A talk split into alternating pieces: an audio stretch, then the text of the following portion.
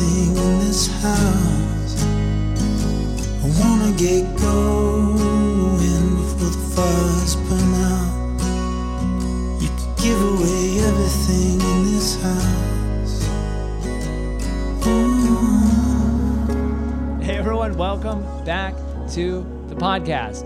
End of the week of January eighth, twenty twenty-three. Happy New Year. Happy Feast of Epiphany. Happy Baptism of Our Lord Sunday. We're doing all the celebrations. I hope you're doing well, uh, and Happy New Year. Uh, let's. Uh, today's going to be short. I'm going to try to keep this really short. I know I always say that, but I think we can do it this week. Uh, so we're going to be in the Gospel of Matthew, chapter three, starting in verse thirteen. This is the text for Sunday. Today is actually the Feast of Epiphany, Friday, uh, and so we will talk a little bit about that text, and then we'll talk a little bit about the uh, Baptism of Our Lord Sunday text, which is the Matthew three, starting in verse thirteen. Jesus then appeared, arriving at the river Jordan from Galilee. He went to John to baptize him. John objected. "I'm the one who needs to be baptized, not you." But Jesus insisted, "Do it."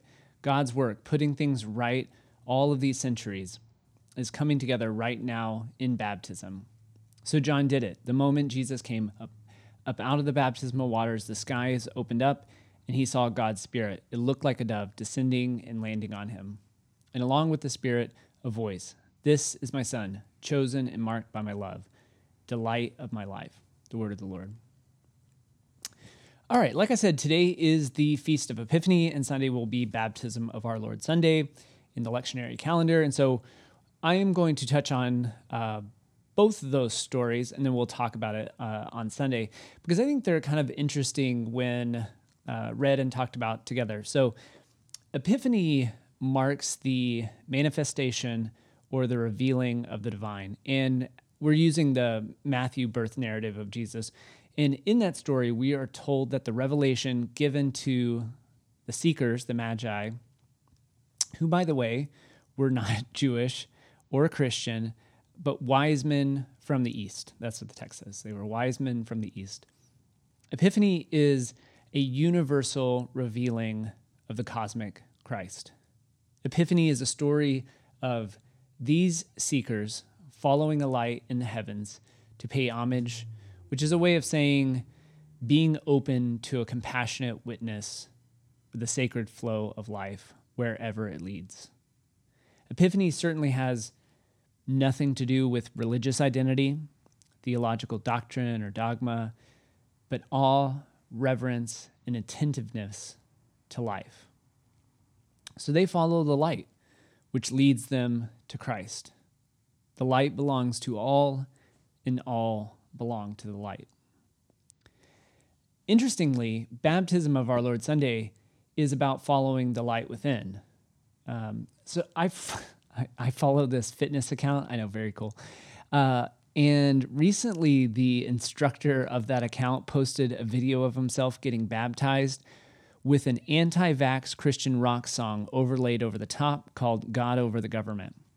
And his caption read, "It's a battle between good and evil, and I've chosen my side." So while the anti-vax QAnon Christian is unfortunately becoming more of a prevalent global phenomenon, if we can say that, the There is an idea that baptism is about claiming a side or an identity, claiming a religion. That is widespread in Western Christianity, that idea in baptism. Uh, when we hold our beach baptism service every year in Malibu, uh, I usually say the same thing. I usually say two, sort of two main things and then express those ideas in different ways. But something like baptism reveals our inherent belovedness, in that it's a ritual that we grow into. Baptism reveals our inherent belovedness, and it's a ritual that we grow into.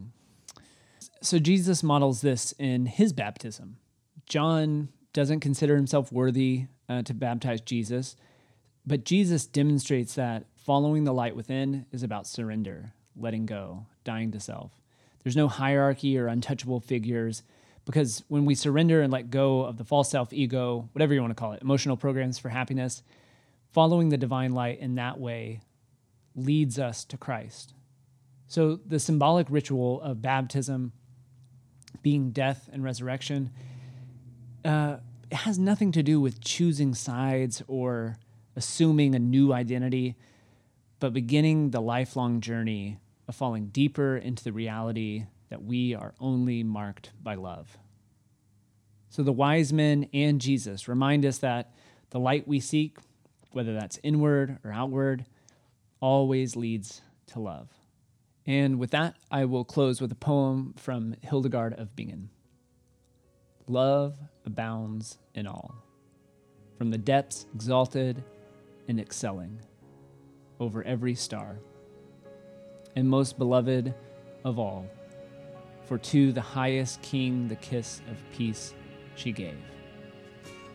And as always, as we approach this week, may we love God, embrace beauty, and live life to the fullest. Be well. I want to give up. I want to give down. I want to give away everything my hometown. I already know why. I want to know we. Would you want to get off this ride with me?